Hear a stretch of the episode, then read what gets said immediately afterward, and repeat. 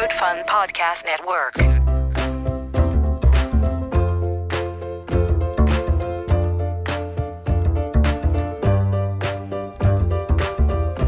This is CHAOSScast, the CHAOSS community podcast where we share use cases and experiences with measuring open source community health, elevating conversations about metrics, analytics, and software from the Community Health Analytics, open source software, or short CHAOSS project to wherever you like to listen. Welcome to this episode.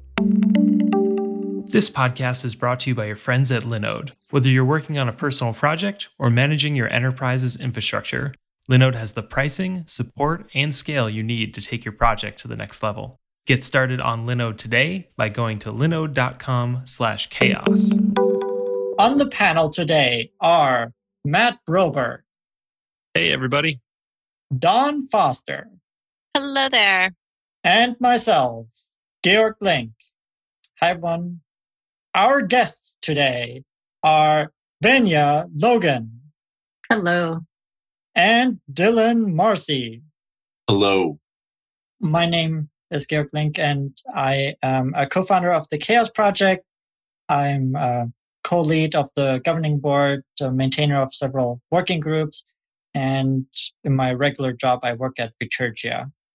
And this is Matt Broberg. I work for Red Hat on the opensource.com project, and I am now a maintainer of the value working group for the CHAOSS project. I'm Dawn Foster. I'm involved in the CHAOSS Project as a governing board member and maintainer for a couple of the working groups. I'm the open source community strategy lead at VMware. So, welcome everyone. We're gonna today talk about the social currency metric system. But before we get into the conversation with Venya and Dylan, we had a really interesting first episode last week. What kind of feedback and thoughts did we have from that? I feel like we we have that new podcast smell right now. So it's it's feeling fresh and I think we're starting to figure out our flow. So it's great to be back. It's great to have you leading with your booming voice as the introduction, Georg. It's super fun. And Dawn, one thing I learned was just how I'm fascinated in how Dawn uses the GrimoireLab and CHAOSS Project tools to like make a change in a large corporation. And I'm really interested in hearing more about her background and skills there. Yeah, I'm excited to be part of this panel. Yeah, me too. I really enjoyed doing the last podcast. It was great to finally get that started. I know Georg's had it in the works for a really long time. So it was nice to be able to finally kind of realize his vision for for the podcast. And so I'm really looking forward to to doing more of these. Yeah, I was also, I'm super excited. And the feedback that I've heard from people who listened to it was that they are looking forward to it. And I, I honestly kind of enjoyed the editing process as well, just listening to what our conversation was. So for today, we invited Venya and Dylan. And just to give you a little background, Venya and I met, was it two years ago? Last year? It was last year. Oh, geez. It was at Open Source Summit uh, in October. So I think a little under a year ago. Yeah. So Yeah. it was, yeah, uh, I think it was October, the Open Source Summit North America in San Diego. And we were standing together at Jono Bacon's office hour. And the topic of metrics came up. And Vinya was sharing a really interesting idea, which we'll dive into the social currency metric system. And so, why don't you and Dylan introduce yourselves, who, who you are, what you do, and what brought you to CHAOSS? Oh, geez. We already covered it. So I guess I will go first. We met at the Open Source Summit and we talked about metrics, but metrics haven't really been a part of my backstory, my history for very long. I actually started in the LGBT community as a community manager, and I had no idea what I was doing. The online communities in the LGBT world are kind of difficult. A lot of people are not out yet. They're looking for some help in order to come out. But because of that, there's this closet status and therefore this focus on privacy and security and anonymity on the net.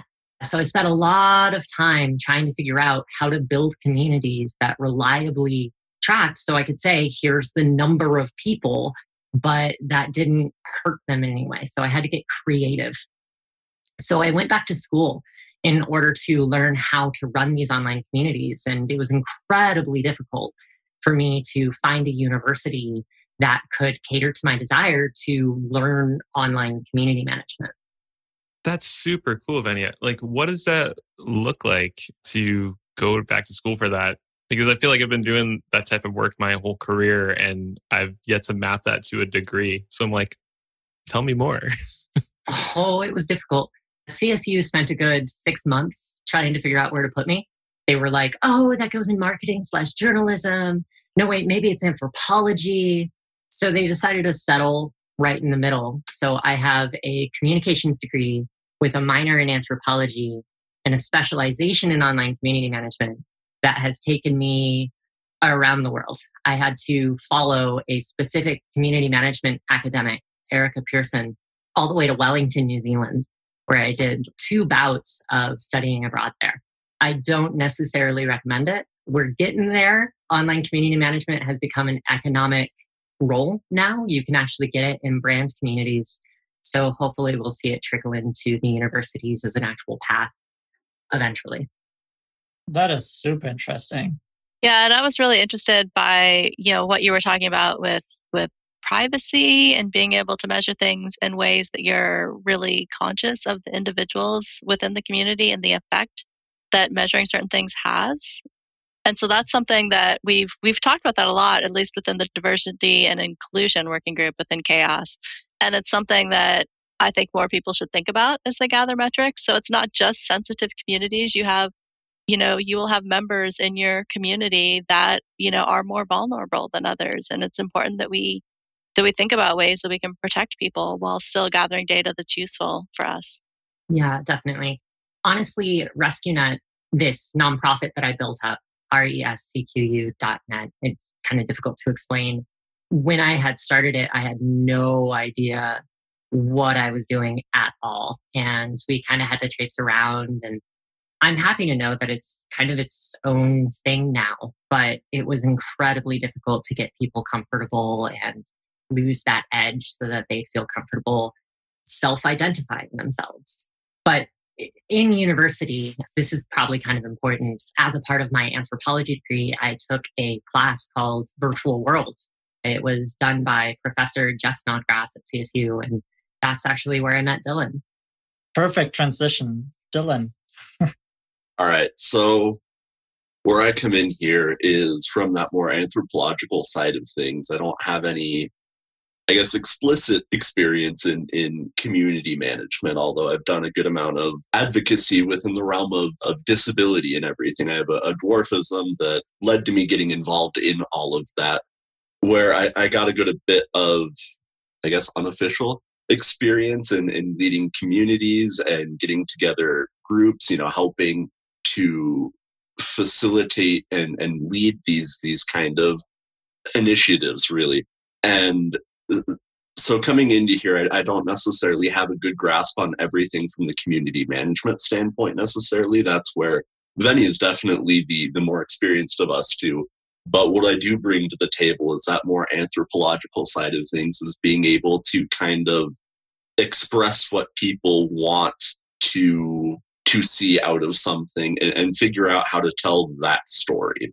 So anthropologically that's the entire goal of the discipline is to figure out how to make people's stories a little bit more accessible and a little bit more open to the general broader audience and that's kind of one of the big things we want to focus on with the social currency metric system is in a less invasive way helping people to tell their own stories and helping them to get that to community leaders without forcing them down these routes that may water down or sterilize kind of the story that they're trying to tell by having them take you know survey after survey or watch videos and you know click yes no to whether or not you agree with it our big point here. And one of the things that, that i try to help you know do try to carry with me is this idea that people should be able to access their community leaders in a way that is most convenient and going to be most efficient for them, kind of on their terms.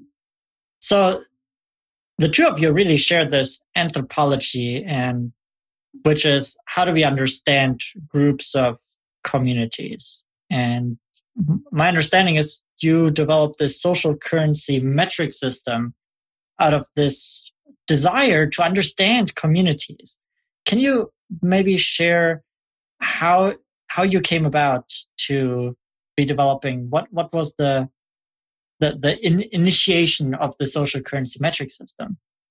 Yeah. So first the social currency metric system is a metric system that allows you to track a community social scientifically. And after i graduated college dylan and i continued to talk. We uh, had meetings every wednesday and just met to hang out, play video games and stuff. And we talked a lot about frustrations involving industry. I had gone since graduating with this community management degree, I had gone into marketing to look at brand communities. And a vast majority of marketing is having this huge boom now in building brand communities underneath their companies. And the big age old question that open source communities, non organized communities, academia have been having for a while now how do you measure community has suddenly become a largely economic question that the business sectors now have to answer. And there has to be money put to the value of a community. But as we were going through, a lot of these brand communities started coming up with this very creative, quantitative ways of measuring community. But most quantitative data is tracking behaviors that happen after the fact. So when you track someone across the internet using uh, UTM links or something along those lines, uh, Google Analytics is telling you this is who hit this page. This is what they did before and after this page. And it's just tracking behavior. I was very frustrated, and I talked a lot to Dylan about this about if we're going to be building communities for brand community sake, the community is a social structure. We should be adding in social scientific metrics. We should be studying those communities social scientifically. And that's kind of where the social currency metric system came about discussions about the way to simplify this solid understanding in anthropology and sociology and psychology of using qualitative data and deep description, grounded theory analysis, all these complicated concepts, and giving that to a community manager working on the ground in a daily basis, just trying to get metrics from week to week. How could we bridge that gap between qualitative data analysis, which took time and effort. It was difficult. You had to be trained into being able to implement these analytic systems in a community on a weekly basis.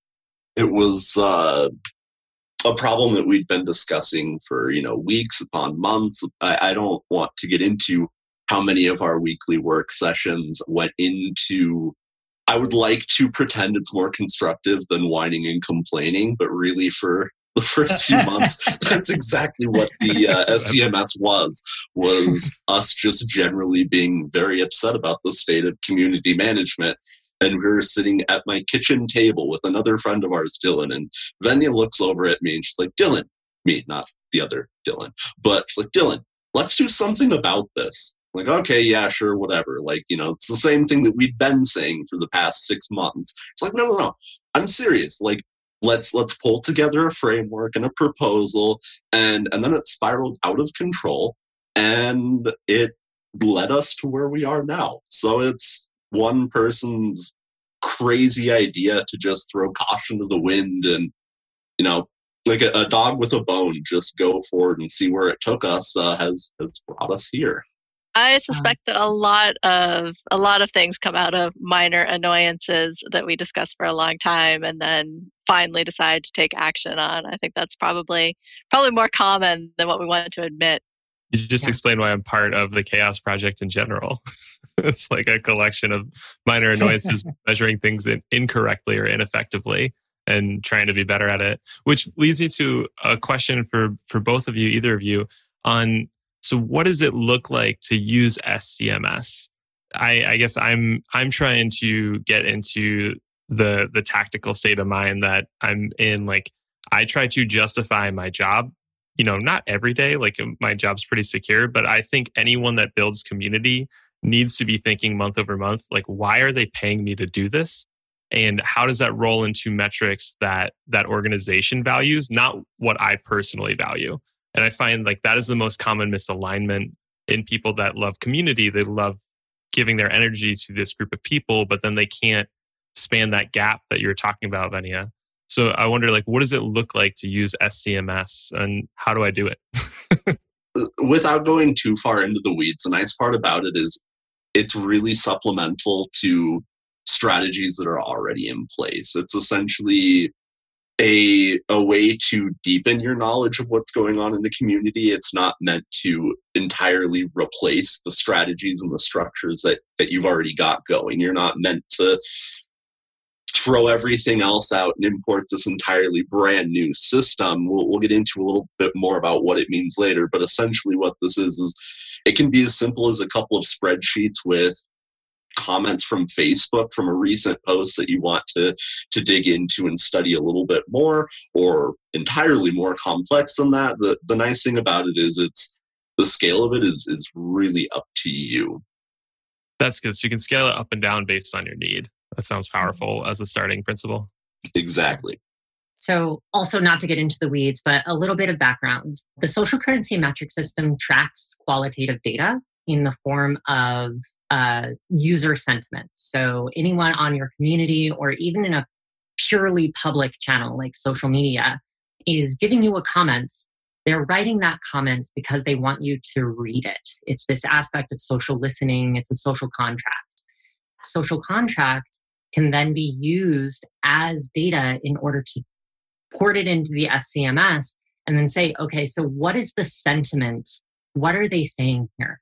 And by creating a tag, you're able to say, all right, so that's what they're saying. Is there a pattern? Is there emphasis here? And by tracking it week over week over week, you just spend one hour every Friday just before your normal, regularly scheduled analytics meeting um, saying, okay, what are the trends? And it's just like Google Analytics. You set it up, you install it, but it's really this pattern that you put into your weekly process, going over these comments in a more objective manner and saying, if there's a pattern, we're going to track this over the next several weeks. And if that pattern is strong enough, we'll start to see it come up again and again and again. And suddenly, subjective comments become objective data. So I would like to go into the weeds here a little bit. And what what is this sentiment? What is these comments that we're talking about? Is this issue comments in open source issue trackers? Are these commit messages? Are we talking about the emails or Slack messages or IRC? What what is this qualitative data? So the answer to that question is yes, pretty much. It's a pretty versatile system that wherever people are talking to you, obviously when you're talking community management, the word track has these these connotations to it that we're not meaning to to put forward. But you can essentially track the gist of what people are trying to tell you by importing comments and messages from wherever people are, are talking to you into the social currency metric system databases. So it, it doesn't, I'm not going to say it doesn't matter where people are talking to you because obviously each of these channels has their own their own context and their own their own purpose. But what matters more is worrying more about what they're saying and less about where they're saying it. So that's kind of what we're what we're trying to bring to the to the table here is this way to while taking into consideration that hey you know this is from twitter maybe it's a bit more casual not as serious a critique as it might be if you know you're you're reading a seven paragraph response on Facebook is a bad example, but you know, it allows a mailing little- list. exactly something like that. You can take that into consideration, absolutely, but that kind of stops being the end all be all when you can see all of the data in a sense where you can really categorize what they're trying to say more so than where they're saying it. And one of the biggest issues with tracking qualitative data in industry as it stands is industry finds it not as useful, primarily because there's no way to objectify it. It takes too much time and too much effort in order to track it. It's very difficult for people to trust that data. And there are a lot of biases that people know. Spiral of silence bias, which is essentially as people continue through a community, if they're not being listened to, they start to distrust that they will be listened to in the future. So they become quieter and quieter. Their comments start to disintegrate. The social currency metric system allows you to solve those problems. It simplifies these ethereal concepts taken from anthropology, sociology, and psychology, puts it into a system that makes qualitative data viable in businesses from week to week. But more importantly, it also provides a little bit of a helping hand, a small infrastructure in the form of some very easy dashboards based off of social capital theory and social currency theory. So this includes transparency, utility, consistency, merit, trust, and all of that kind of comes together and breaks down this concept, this ethereal understanding of reputation and what you're garnering in your community.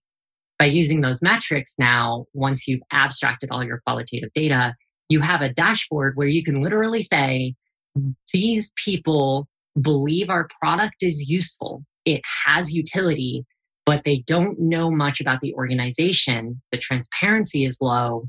What can we do about that? And the system also gives you ideas. You can look at your high utility metric and your low transparency metric and say, okay, so our product is really useful, but they don't know enough about the people making the product. Let's publish a full campaign of behind the scenes making of this system and highlight the community members that are making the thing. And then you'll see over weeks, over weeks, once you've built that, you can now say, I'm going to be using my utility metric in order to raise my transparency metric. That's absolutely fascinating. I'm I'm curious in the in the spirit of Georg's di- diving down into the weeds. I'm curious what role sentiment analysis plays or doesn't play into this whole system. That's a good question because sentiment analysis is something that from day one of CHAOSS, we have heard about this. And people uh, ask us as CHAOSS, well, isn't there a way to analyze what people are writing?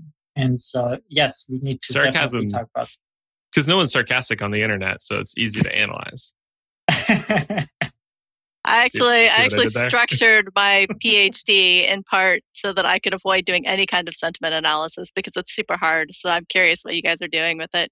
So the the power of of sentiment, like we, we've mentioned a little bit. First off, I want to point out how wonderfully the the prior question kind of pointed out how Venya and I approached this topic somewhat differently. I'm over here. Um, so I, I often joke that that my degree is I'm a certified hippie. I enjoy talking with people. I enjoy seeing how they think, how they feel, and relating that in a way that's useful. Venya is already on plan Z with every conceivable alternative covered. Those abilities to both plan ahead and go with the flow in the moment are um, one of the reasons this works so well is talking about something like sentiment analysis. It's this really mercurial kind of ethereal concept. But this plan of turning essentially qualitative data into kind of these these quantitative representations on on dashboards, that's that's the power of the SCMS is we get to take you know, oh, we have 70% of our user base is saying, hey, they really like our products, uh, you know, as Venue was saying, but they don't know who we are. How do we fix that? And it's sentiment analysis is incredibly difficult to do because not like you were saying, sarcasm on the internet. How how can you tell when someone is being serious versus when they're having a laugh at you? How can you tell when they are commenting something in good faith and not just trying to start an argument or you know uh, uh, another company trying to make you look bad how how do you do this all i don't want to take up you know the entire answer to this conversation so i will leave the answer to venya there's a really really popular conception in marketing a very popular statement called truth is in the trend power is in the pattern when someone is being sarcastic that sentiment is going to be very difficult for a machine to really learn without a lot of samples. Humans are no different. When a human hears sarcasm, we have the capability to understand it with practice and understanding of the context of the community or the context of that statement. Content is king. By all means, the actual comment is really important. But the important thing to recognize is that context is queen. There's a royal family here. So if we spend time understanding the royal family, understanding those communities, what surrounds it, and we start to amass enough data, suddenly we're not trying to dive so deep into what a person is saying, what a few people are saying, but now what a mass of people are saying. Trends start to come up, uh, patterns start to build. And suddenly you as a human are capable of saying, there's something here. We should continue to track this for a while. We have a hypothesis. Let's go test it. So I coined this term. You're not going to find it on Google Scholar or anything like that, but I promise the concept that this term comes from uh, has been around since Margaret Mead. The rule of generalization is this addition to the traditional scientific method that you're familiar with that was used in order to make social science possible. And missing the rule of generalization is often why a lot of people look at social science and go, mm, is this really going to work? It doesn't match the scientific method. A lot of these other issues come up because of it. In social science, there's this concept of a concept applies to B population only so far as C limitation. I've noticed this thing happen in this population, but it only seems to happen here. Is it happening elsewhere? And that C limitation is the most important part of the rule because if you don't have that, then your data. It's useless, it's pointless. And that's what a lot of people don't understand is you're creating a boundary and then through your consistent use of research in academia, you are pushing that boundary to figure out where it generalizes, where there's this cultural universal, and where it doesn't apply. The social currency metric system kind of brings this really big research project concept to a community manager sitting on the ground saying, okay, what is the state of my community? What projects are going to be most useful in my community strategy? And what tactics do I need to implement to get there? and what's going to happen next week. So the social currency metric system takes this big structure and boils it down into a simple system that you can use to tag qualitative data, find patterns, decide there's something there, and track it. So I heard along the way dashboards, which is one of our favorite words on this podcast. I'm sure it's going to be, if we're going to make a bingo card of the the pod, it will definitely be uh, adjacent to the center, very essential. So, as you're talking about this, I'm curious does the dashboard, we're talking about dashboards, are these like a choose your own adventure dashboard? Like, I'm going to implement my own and use my own technology to do so. And like the, this conversation is about a structure that we can use to think about the data or is it also like a tool chain like a, a, set of dashboards that are predefined awesome question so there's a part of the social currency metric system that I would say is more important than the data itself. And that might sound sacrilegious from a qualitative data analysis kind of point. Shun the non believer. there's this second part called a codex. And anthropologists, Dylan can probably elaborate on the use of a codex. They essentially use it like uh, dimensions and metrics are used in Google Analytics. Uh, they're essentially the ways that we choose to tag data, what it means, and more importantly, what it doesn't mean. We use the rule of generalization to define what we mean when we tag a term. And those tags are going to be different in every community. We actually, for one of the tests for the social currency metric system, we were looking at a forum, Budget Light Forums, um, just pulling in data, doing some cursory analysis, going from there.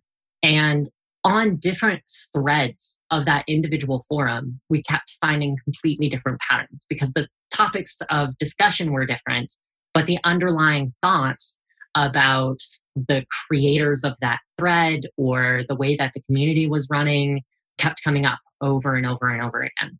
We found things separating around political lines. We found a whole bunch of different things that complicate the system a lot. So we knew that using the codex, we needed to provide a way to both simplify a dashboard so that the information is objective and general enough, but also allows you to change those tags to match the community. So the codex became the most important part because it allows you to take this general dashboard, the social currency metrics system's five main metrics, and apply them to any community you want it. So that what she means by by codex, diving a little more into what what that means. Your codex is essentially a if you're thinking of this unified language that a community speaks kind of forms itself over time. What this codex is, is a guide to translating it to cracking the code, kind of. Really, anything can go in here. It can be as simple as a single word or phrase that doesn't mean what it means in the wider world, or an entire phrase or sentence that comes up quite often, kind of like a motto or a mantra essentially the goal of this codex here. It's to take what people are saying, break it down into these core components, and th- this is what we've been going into this entire time, translating what those components mean essentially to the world at large. So this this codex, it sounds really big, really scary, really intimidating. All it is is a way to make sure that really you're speaking to community members in their own language and tracking what's important to them sentiment wise. Oh, this is really fascinating to hear the very thoughtful academic history that inspires and, and builds a, a valid framework.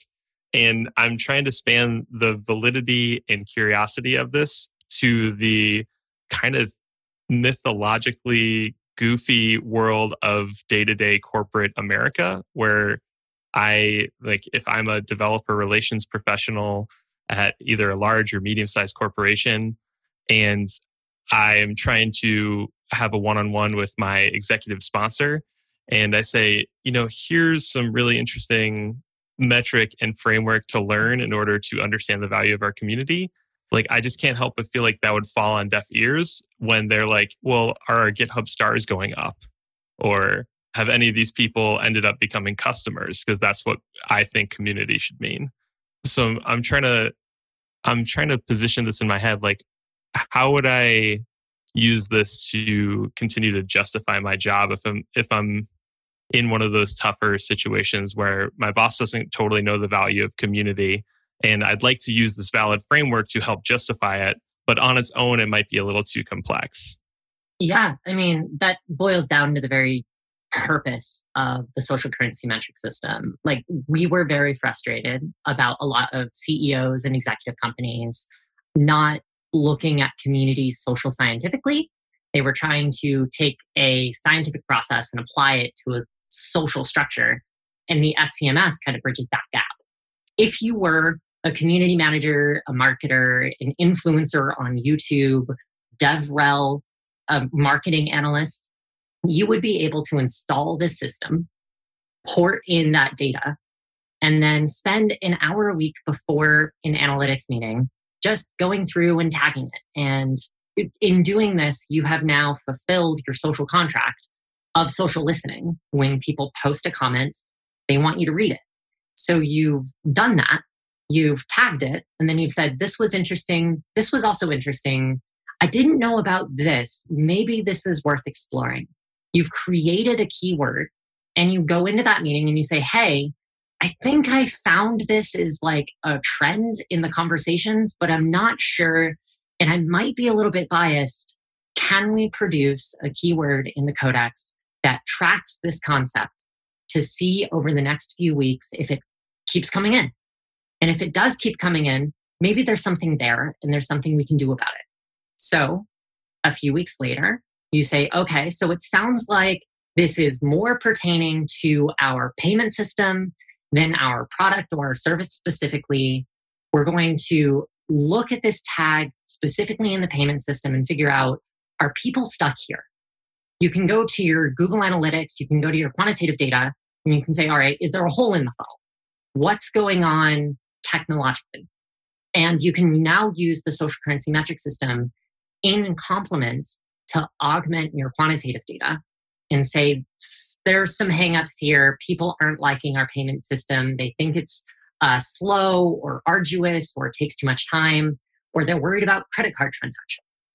And then you can say, based off of that data, we have these comments coming in about our billing system. We've tracked over the past three weeks this problem about trusting the credit card data. Let's create a campaign that says we are certified by Stripe. And that should increase both our utility and our merit. That increase in utility and merit will be trackable. And we should see that utility and merit stay increased when we filter our social currency metric system data down to credit transactions. That will tell us that this project that we're implementing right now, after a few weeks of tracking this, worked next week. Okay, it clicked. It's like you're providing more cause and effect to complement the quali- uh, the quantitative data that's easier to gather, but is devoid of like why, the why uh, and the who is being affected. And I love that. And you're also turning it into quantitative over time because you're seeing this trend uh, by category and co- based on the codex. I, right. I had my aha moment. Thank you. Exactly. And the I hate to say this, but the magic of this system I hate saying the magic of, but I also want to get the point. You are using what people say, what they feel, and their opinions that they are directly telling you to produce this data. So when you go to a CEO, now the conversation isn't, we think that this metric plus this metric divided by this metric is leading to this conversion rate. You're now saying, this is what people are saying about X. You can now say, using the rule of generalization, I think this is happening in this population because of this restriction.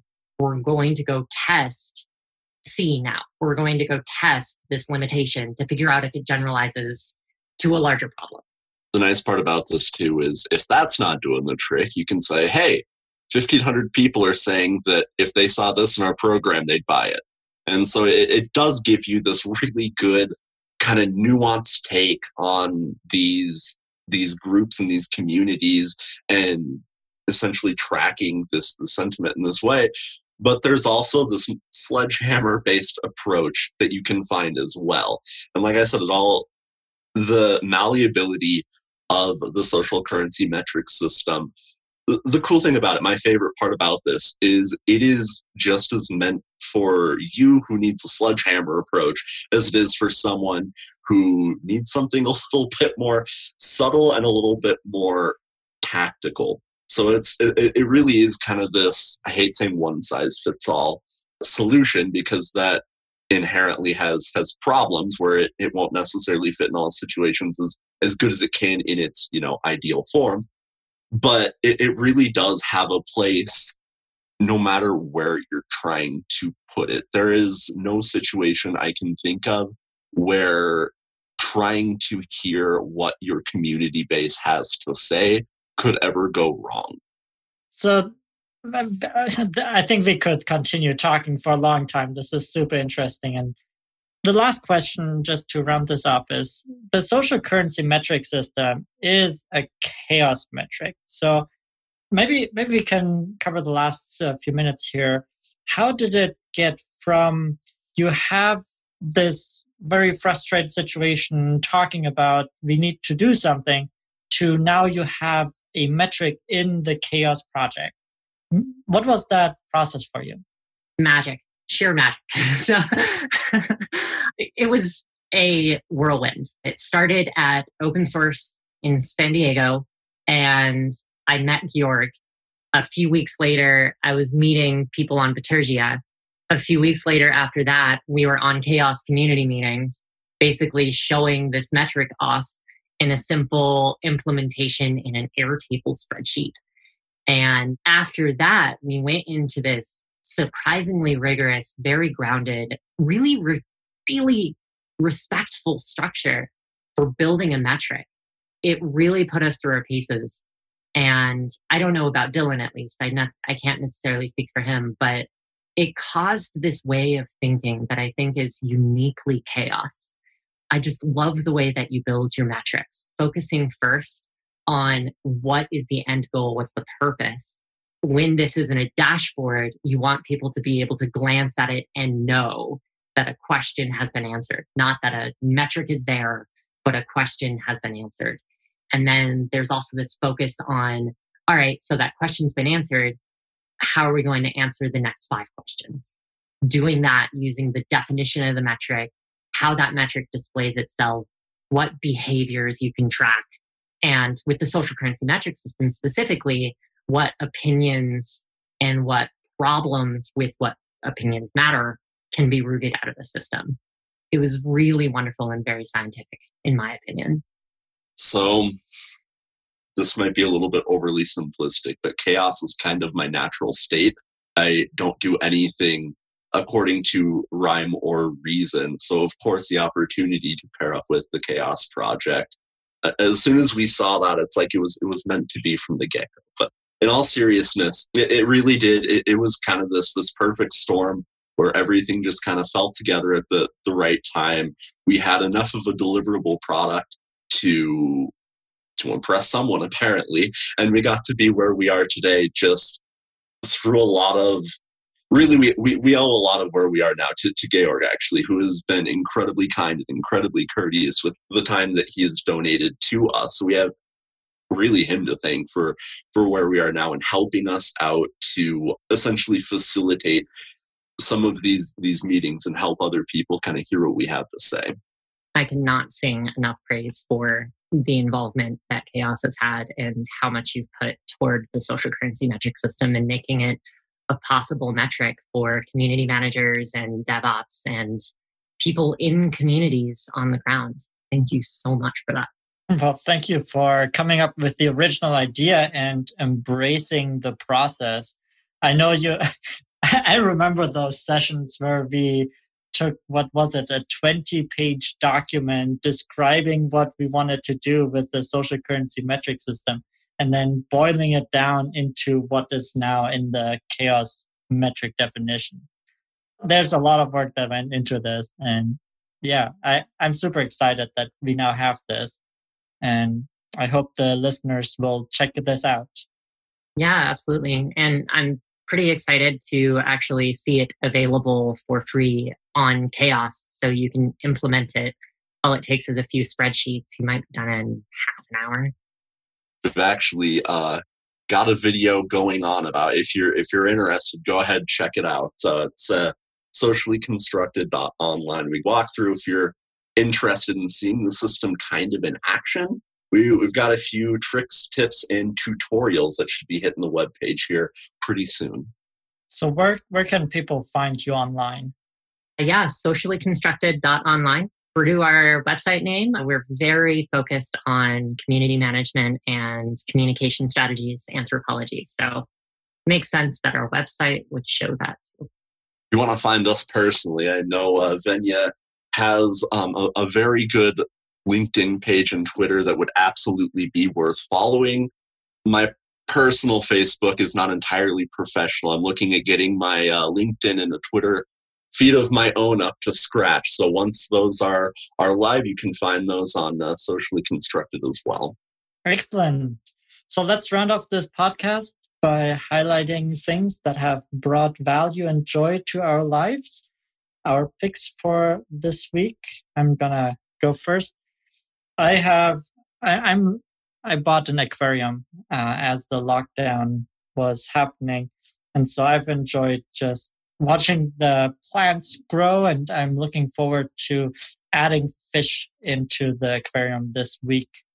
So That's just uh, what has been bringing a lot of joy to me these weeks. Very good.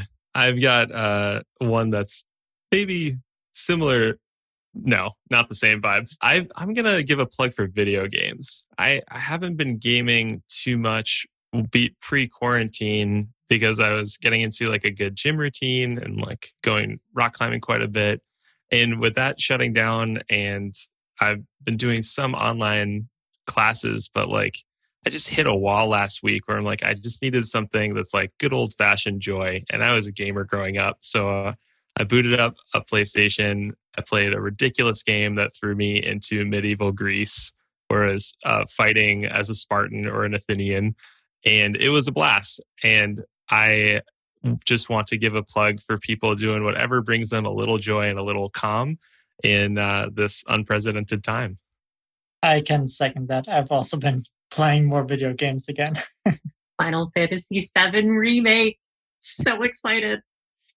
The thing that brings me joy right now is our balcony. So I I moved into my partner's flat over 3 years ago and in that entire time the balcony has been filled with so much crap that you can barely stand on it, much less do anything. And we, by we I mean he actually cleaned all of the stuff off of it and bought some chairs and it's been really fantastic. We spent a bunch of time on it on the weekend to the point where we both got a little bit sunburned because we didn't think about the fact that we were indeed outside in the sun in the UK and maybe we should have put on some sun cream. But it's been, yeah, it's been great. It's it was totally worth all the work to just like clean it off and scrub it down and get it to the point where we could actually use it as a balcony since here in the UK we're we're pretty locked down. We're not allowed to go out much. So a little fresh air has been great. Also props to rediscovering places you forgot are in your home. Like i have completely found that to be fun as well. You're like maybe i should clean this and lo and behold there's a whole other room or, or space. I no joke yesterday found a bike path in my neighborhood i never knew existed. That's amazing. That's great so how about you venia what have you been up to honestly, with recent things happening in the world, there's been this extra focus in online communities, and I thought it would be fitting. My revelation over the course of the past few weeks has been looking at community management. A lot of us view communities as a beehive, and there's either being the bear as a marketer and going in and saying, Hey, we have this thing, or being a flower hey, we have this resource node. Would you like it? Would you like us to help putting that value there? And I've been trying to view it that way and be the flower in more areas of my life than just community management. So, for my pick, I hope you are not anticipating anything as poetic and beautiful as that concept was, because I'm a simple man with simple pleasures. Uh, but no, my what I'm grateful for is there's a, a saying that comes to mind that I got from one of my favorite songs, actually. This too shall pass. And especially this mid April day in the midst of a global pandemic, things are a little bit uncertain for us all, especially being in the position I am. I mentioned my dwarfism earlier, it's left me in that at risk community. So this whole thing has been incredibly disconcerting this past month and the potential for this to go on for many more months. So just the the thought you know between rounds of video games that this isn't this isn't forever we'll all get through this that's what's been keeping me sane that and this awesome quarantine beard i'm rocking. It's a good beard. Yeah I, I bailed on mine pretty quickly. Well venia dylan thank you so much for being guests on our show. It was absolutely amazing to hear uh, more about your work and the history of the metrics that you work on. I'm certainly going to take a, a look and try to get them implemented myself. For others listening, really recommend looking at sociallyconstructed.online to see more of their work. And also, yeah, check out our show notes. We'll have more information there. But if you enjoyed what you heard, please subscribe to us on whatever thing catches your pods. We really appreciate you being a listener. And if you have any comments for any of us, send it to Dawn, Georg, or myself. And with that, we're out. Thanks so much. Thanks, everybody. Thank you. Thank you. It was wonderful. Thank you. This podcast is brought to you by our friends at Linode, with 11 data centers worldwide, including their newest data center in Sydney, Australia. Their enterprise grade hardware, S3 compatible storage options, and next generation network, Linode delivers the performance you expect at a price that you don't. Get started on Linode today by going to linode.com/chaos.